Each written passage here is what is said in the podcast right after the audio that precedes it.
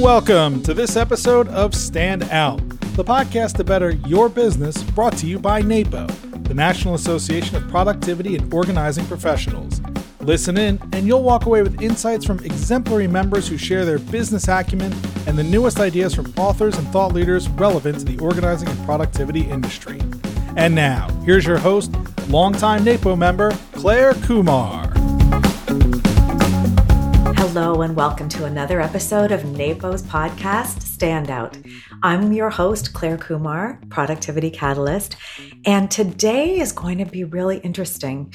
We're going to explore an organization that's very in my opinion, complementary to NAPO. It's called NABPO. It's the National Association of Black Professional Organizers. And, you know, when I first heard about it, I thought, this is interesting. What's what's this all about? And I was instantly curious to understand more about it. Well, I'm going to be having with me today Carolyn Rogers, who's one of the six six founders of NABPO, along with Naima Ford Goldson, Carolyn, of course, Tiffany Blassingame, Zamer Hill, Naomi Kialo, and Dina Smith. So these six women from Atlanta banded together and formed NABPO, an organization. And I want to hear from Carolyn. I'll introduce Carolyn in just a second, but I'm got, I want to hear from Carolyn. Why? Why did we need this? What was missing that NABPO had to form? What wonderful gaps is it taking care of? What is it doing to connect with community? There's so much to explore here. And First of all, though, I think it's important right on the website, it talks about NABPO being open. Let's say, what, what does it say exactly? It's talking about being an organization for organizers of any background to find community here. Of course, it's NABPO, so it's the National Association of Black Professional Organizers, but you will find a mixed group here. And one of the taglines, raising awareness about the benefits of living an organized life to the community we serve, which is such an important point. So let me now tell you a little bit about why Carolyn Rogers is here. Clearly a founding member of NABPO. She's a professional organizer, and she's been an organizer for six years. But interestingly, she's also still an electrical and software engineer, writing code and bringing that mindset to her job. She loves brain games and puzzles, and she likens organizing to solving a big puzzle. I'm, I'm wondering if she's a Wordle fan, but maybe we'll get to that. Her first client was her brother since she was 12 years old, and she still organizes him even now, which is pretty cool. So I want to give you a warm welcome, Carolyn Rogers, to stand out. Hi, hi. Glad to be here. Very glad to be here.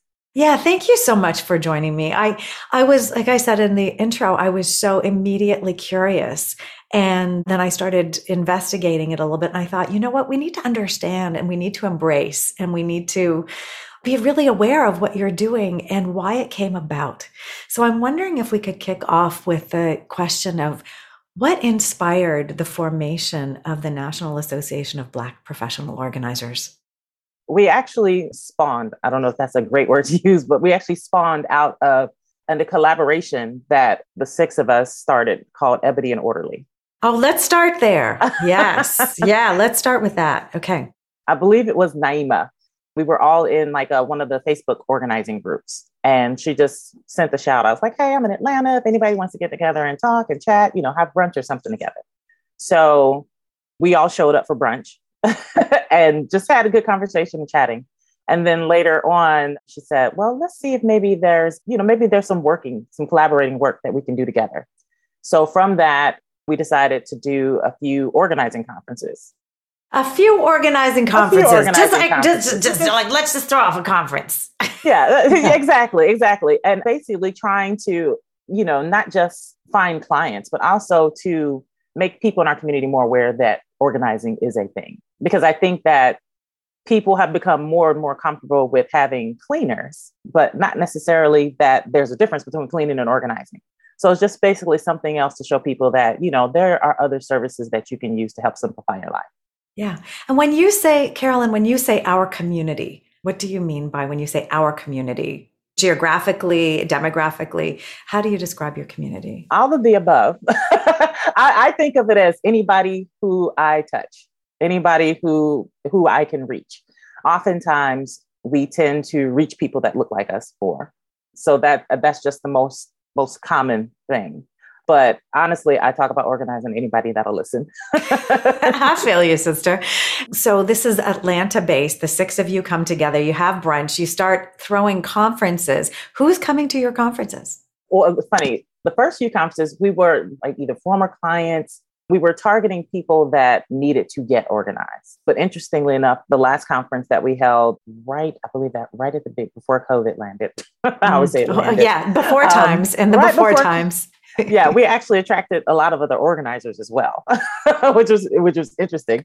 But basically, trying to make the knowledge that professional organizing exists. And occasionally, we had a, we had a few people that came to our clients that were interested in starting their own businesses as organizers. But we were more focused on clients at that time, as in, well, I don't want to say clients, more focused on having people see the benefits of getting organized. Yeah. So getting over the hurdle that this isn't for me. This isn't something that I'm entitled to hire for, or it's just not in my realm of thinking. It makes me think of my mom. And when my my son was first born, I mean, he was like he was days or weeks old, and she was staying with me in Montreal. And in Montreal, I lived on the side of a hill. And it was a mean hill. It was like, it was a serious workout. I lost all my baby weight walking up that hill.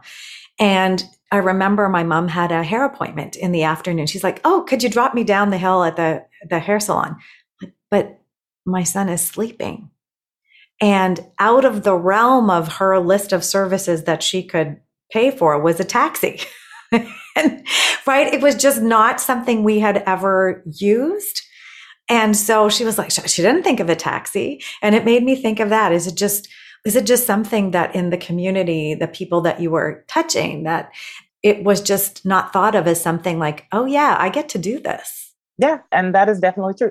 And for myself, even I would say that I didn't know that professional organizing was a thing until someone mentioned it. I was like, and she says, "Oh, you should do that." I'm like, "What do you mean?" I was told too. I first got into organizing somebody in my baby group. Um, this was a couple of years later when my daughter was born. She did a learn how to be an organizer course in Montreal. And she came to the baby group. She probably saw my baby bag. And she said, I think this is for you. this is I'm not going to do this thing, but I think this is yours. right. And that's that's 2005. And that's how Yeah. that started. So exactly. yeah. Yeah. So you came across it. It was even out of the realm of your thinking. So there's there's a learning journey out there. And I mean, Canada was easily 10 years behind the US. And I think what we're hearing here is there's still demographic pockets for different reasons that might not be where generally, I mean, if we've seen Marie Kondo on Netflix, maybe we have an idea now, right? But right. Exactly. I think that the shows, Marie Kondo, Home Edit, all those things, they have definitely brought far more awareness to the profession than anybody ever knew. Well, yeah, back in my day, it was Peter Walsh and it was Helen Buttigieg in Canada doing Neat Freak. This is way back and way back. And now it's Hot Mess House. And there's a continuing conversation that are bringing more people to it. So you're playing a role in educating and inviting, it sounds like. Yes. Yes, definitely. Yeah. So that was Ebony and Orderly. So tell me, how many conferences did you organize? I believe we've done three or maybe four so far, three or four.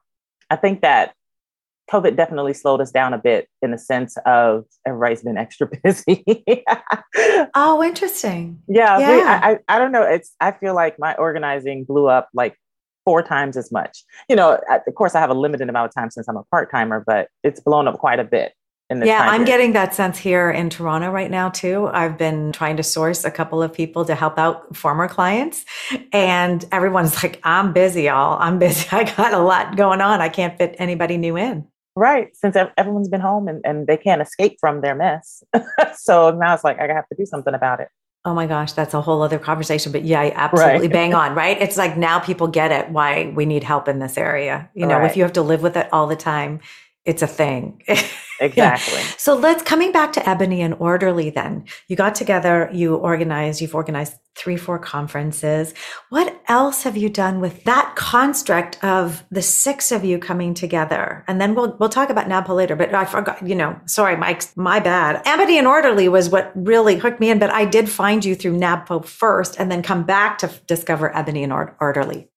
So what we've kind of morphed into at the moment, since everyone's been so busy, because you know conferences take a bit to plan, a little bit of everything work. and whatnot, a little bit of work. But we work that all work so well together. We enjoy each other's company. We enjoy each other's drive, and so what we've kind of morphed into at the moment. We'll do conferences again, and we'll do like take on speaking engagements and things like that again. Mm-hmm. But since everyone's been so busy, different life changes, like Naomi, she had two kids in this time period. So well, that's efficient. Right. yeah. Yay, Naomi. Right. And Zaymir has a few other projects and whatnot. So everybody's, well, not just Zaymir, everybody's got like lots of projects. And Naima, I know, has got a lot going on because right. we, have spoken. I've and I've had Tiffany on the show as well. There's, I mean, yeah, and a school. Like, there's just you know right. a few projects not exactly. little projects. Small projects. Small projects, yeah. One thing I loved about our collaboration is that everyone respected that we were each individual. Like we worked together, but we're still each individual and still supported each other through that. Like I love what what everyone else is doing. I love it that they're they're basically making their dreams happen, right? So what we focused on in the last year or so is kind of being more supportive of each other's projects like being supportive of and reminding each other to sit down. We've had a retreat. Was it it hasn't been a year yet. It hasn't been quite a year yet. We did a, did a retreat. We are going to plan some things. And what we found was that we were all just really busy and really tired. This was so, this a, around the period of languishing by any chance this was April 2021 when languishing. No. I'm no, no. Languishing. No, it was later. Like it was, it was busy. We were just, we just had a, what we realized is that we were planning to, you know, make all these plans to rule the world. And once we got together, we were like, let's sit and talk. Right. oh rest, my let's gosh. Rest together. Let's, yes. let's, you know, all of that. So, and that was important. And I think that that's, I, I like it that we're able to shift and still remain connected to each other in that yes. way. You know, there's a moment right now. I mean, we're spring 2022 when we're recording this, or almost spring 2022. And there's a coming back together, a coming out again as we're moving, gosh, all the fingers past Omicron and so on. And we need this landing we need this landing and reconnection as humans and navigating how to be together again. And yeah, there's a lot going on there. So yeah, I really get what you're saying in terms of being there for each other as humans first. Right. Exactly. Exactly. And and it was something that we slowly realized that we needed. and I, I think that was grass. I think we should do this all the time. Like at least once a year, we should do this. So yeah. yeah. Yeah. So I love that. Just planting a seed for listeners out there that this community of peers who understand what you're about. And it doesn't have to be a task focus that you're coming together, but supporting each other as business owners, as people, as humans with common values. There's a lot to being understood by some fellow humans. My, my next call is actually a mastermind group. So we talk task, but we're also there for the human element too. Yeah. Yes. Yeah. very definitely. cool. Yeah. I can honestly say that it's been that connection that has helped me to continue to move forward in organizing. Like for the longest time, I've always been like the master of I'm gonna have a side gig or something else, you know, a second thing going. And it will last for a while and that's it. But I think that six years is a pretty good streak. six years is a great streak. And it's lasted the longest. I'm the most passionate about it once I get tired of engineering, I'll continue. you know, it's real to me, more real to me than anything else has ever been. And I think that being connected to other people that encourage it, that help, you know, provide ideas, things like that, that is something that has helped me not just so much stay with it, but help me see different aspects of it that I probably wouldn't have seen before. Mm, it's expansive expanding a little bit. Yeah. And that's kind of what led us to start NABPO. So we wanted like, okay, this is great. Other organizers like us would would benefit from this. But selfishly, we wanted Ebony and Orderly to still just be us. we still wanted to keep the small group as Ebony and Orderly. So yeah, I feel, I feel the same thing. I, I have a book club of eight women. We have not the biggest living rooms in the world. So we were like, and people wanted to join us all the time. This has been going 13, 14 years now. And I thought, you know what? We, we, no, we're the core eight. We got something good. And so I said, well, why don't we just have like pub nights or we can have places outside where we invite other people to come? That has grown into two websites now about 3000 wow. people it, we tried it tried to almost became a company like Nextdoor like the, the oh, neighborhood wow. thing that's mm-hmm. kind of where it was going but yeah it came from the I want to hang on to my book club. My shout out to my book club girls if you're listening. But uh, hold on to that. But realizing that you know, community and connection on common interests and also sometimes geography is really powerful because we really need to actually get together. And I don't know, in person again, it's going to be, you know, a local focus is really kind of important too. Yeah, yeah, very true, very true. So Ebony and Orderly, and then into NABPO and this creation, realizing that you had this good thing and other people would benefit. So that, how did NABPO come about then?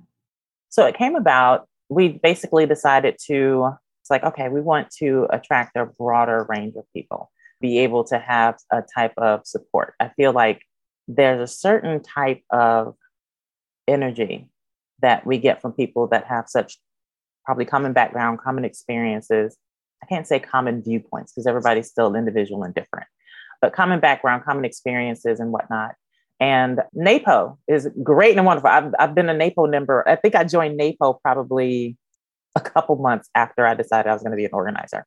But it is a large organization and it is easy to, I want to say, get lost in it, especially if you're a person of color. Person of color, someone that's different from the large majority of the group because one thing as we've looked more into like NAPO has started exploring more diversity programs and things like that. And I think one of the things that came out of that is that it's not just that there's not a lot of African Americans in NAPO, there's not a lot of anyone else.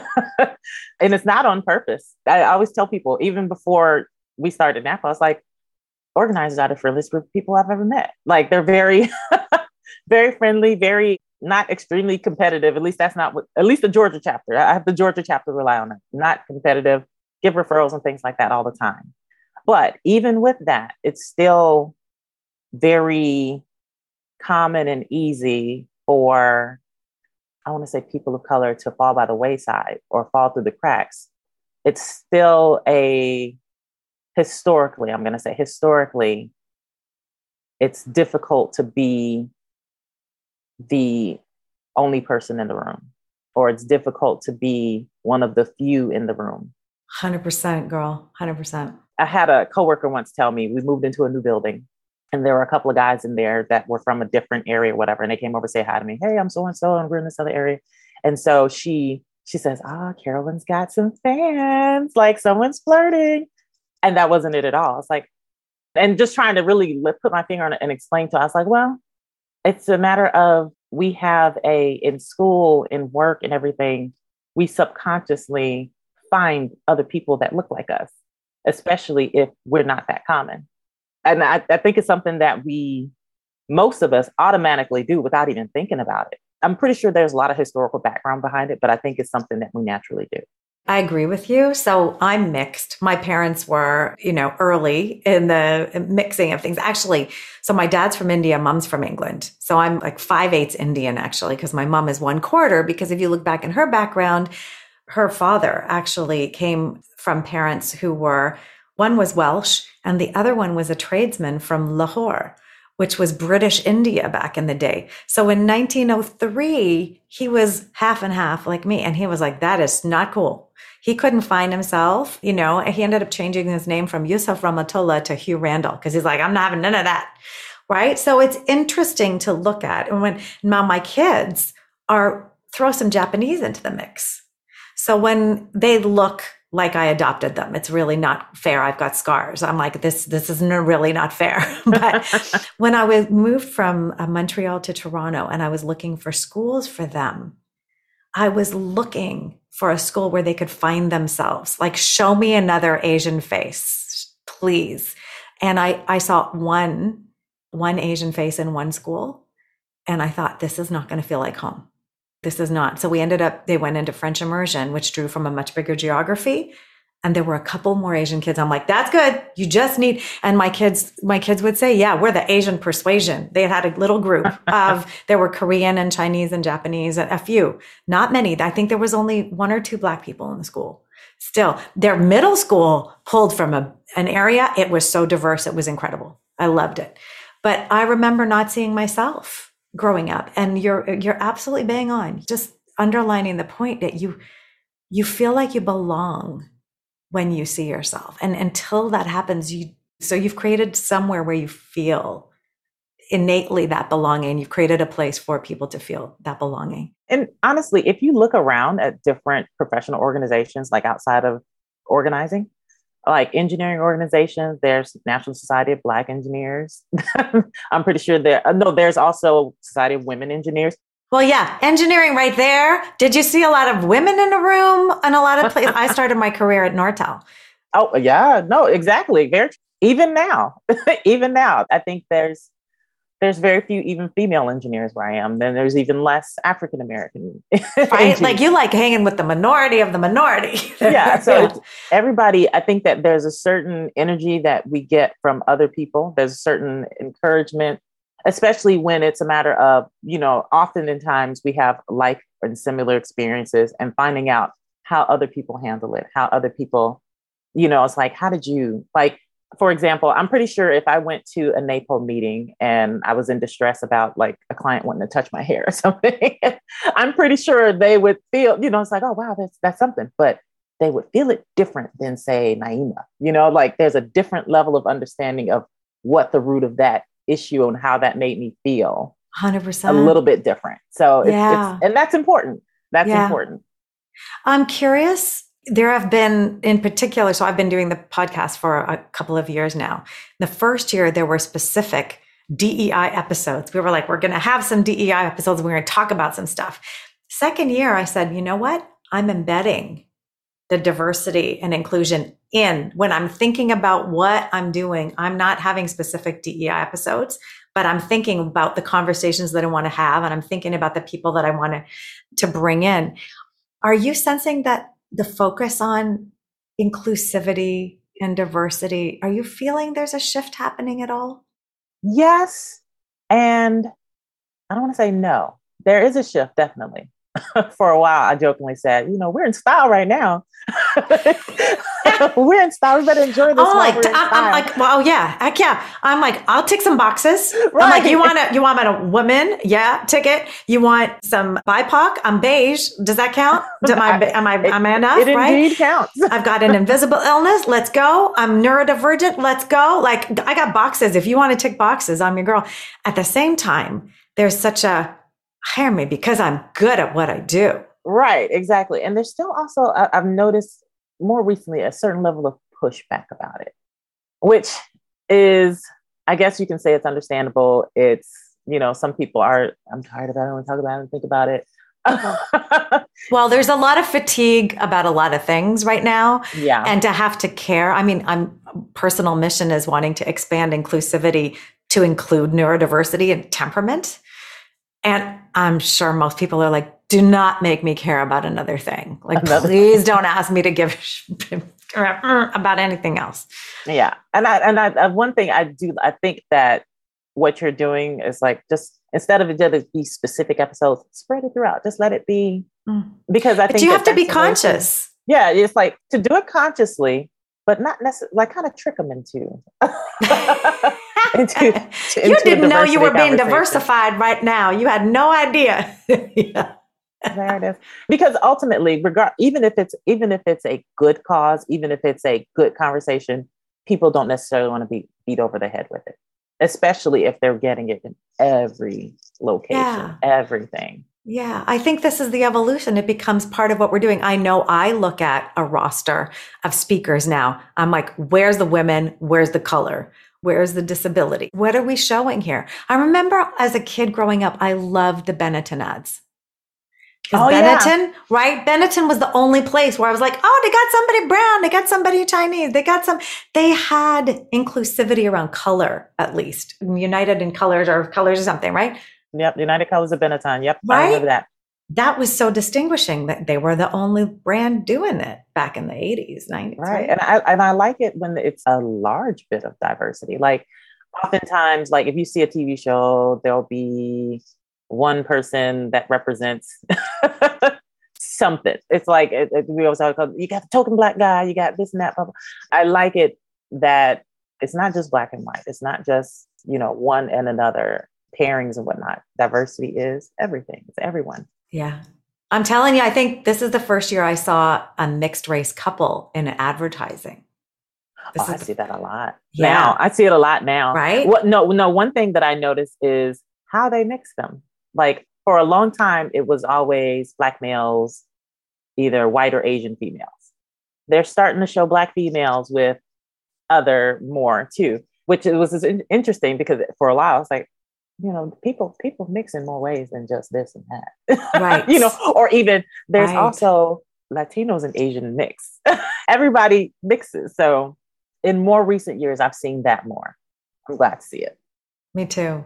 I'm curious, you know, if we have listeners out there that are thinking about this, pipe up in social media. Let us know what are you noticing? What are you seeing in your community? What are you noticing in media? What are you noticing in NAPO in terms of our commitment? This has been my personal way of making sure in my own way that what we talk about is more inclusive. What are you seeing? What are you feeling? It's a really important conversation to keep going. Just coming back to NABPO then, could you talk about, or and Ebony and Orderly, some of the benefits that have come out for for clients or for the people that you're touching through this? What kind of benefits have come out of what you've created here for the communities that we serve? Well, one thing that I, I found that's interesting is that once we started to grow, because for a long time, NABPO was 10 members. it was the six of us and then four others that kind of stragglers that hung on with us and whatnot. It was usually about about 10 people. And then in 2020, it seemed like we were getting like 10 members every week or something like that. We were, you know, people were joining. So it grew rapidly. And one of the things that I thought was the most beneficial was having the connection, having the resources in the sense of speaking to each other, even though we're spread all over the country, for the organizers for their benefit, as in connecting to other organizers. And we have several several that are NAPO members, but there are often other organizers that that are not NAPO members because they didn't necessarily connect. If they tried to, you know, attend NAPO meetings or something like that, they didn't necessarily find that connection there for whatever reason. Uh, that some of that's personality, some of that's I'm an introvert. I'm okay with going someplace and no one talks to me. that that's perfectly fine. That's probably heaven for me. Actually, well, the online opportunity has really helped introverts for sure. Exactly. Oh my gosh, it's, it's wonderful. We've been, we've been training all our lives for this. so, and then the other thing that was a benefit is that you combine that with, in general, people, the world becoming more aware that organizers exist, that they can hire organizers, find organizers, people oftentimes being forced into a position where they need to get more organized. And we often, considering how personal organizing is, I always tell people, I said, organizing is very personal. It's the most come, intimate work, man. I'm going to yeah. be in all of your stuff. I'm in your junk. Yeah. I'm pulling everything out. I'm looking yeah. at everything. If there's something you don't want me to see, let's put it someplace else, you know, things like that, because I'm going to find it. I find everything money, old pictures, all kinds of things. So organizing is very personal. So you want to have someone that you're very comfortable with. And oftentimes the people that we naturally gravitate to are people that look like us. So what's been happening is that people, since more people of color have been thinking, I need to get an organizer, they've been looking for organizers that look like them. So, in addition to finding each other and being able to create like a support network for each other. We've also created a like a singular place, if you want to say that, where people that are looking for us specifically can find us. And that's that's probably one of the I always tell people it's like, you know, if nothing else, set up your profile. people people are actually looking for you and they're and they're finding you on this website. So set up your profile. Yeah. Great invitation.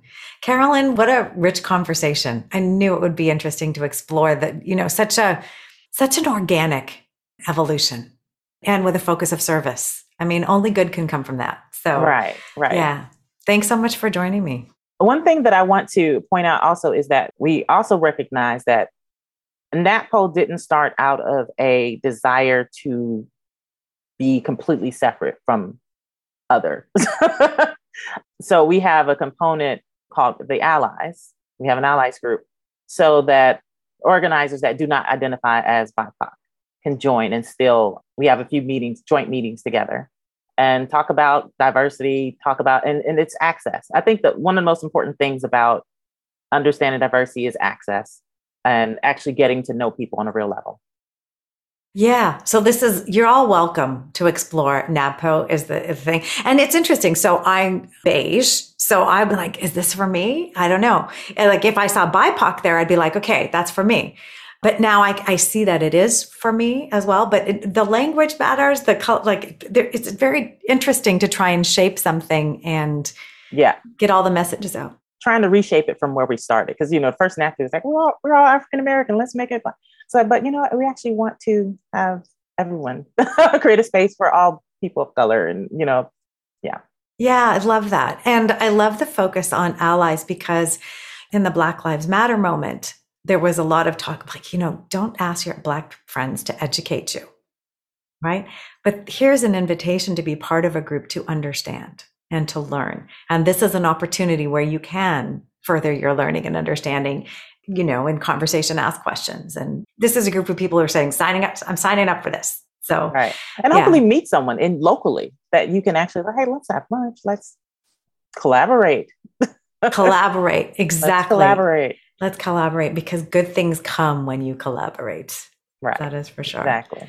Carolyn, what a joy speaking with you. Thanks so much for joining me in conversation to bring awareness to Ebony and Orderly and the coming together of six Atlanta based organizers and the evolution into NABPO, which is there for everyone who's interested in being an ally or putting your own profile up so that people looking for someone who looks like you can find you. Right. Thanks so much. Thank you. Thanks for having me. Oh, as a great, great pleasure. So, for all our listeners out there, I hope that you gain some insights into how coming together can really do some wonderful things, not only for the community that you're trying to serve, but for each other as well. Definitely, as always, continue to be safe, be kind, and enjoy your journey. That's all for today's episode of Stand Out, brought to you by NAPO the National Association of Productivity and Organizing Professionals. Be sure to visit napo.net to join, learn more about our educational offerings, local chapters, and more.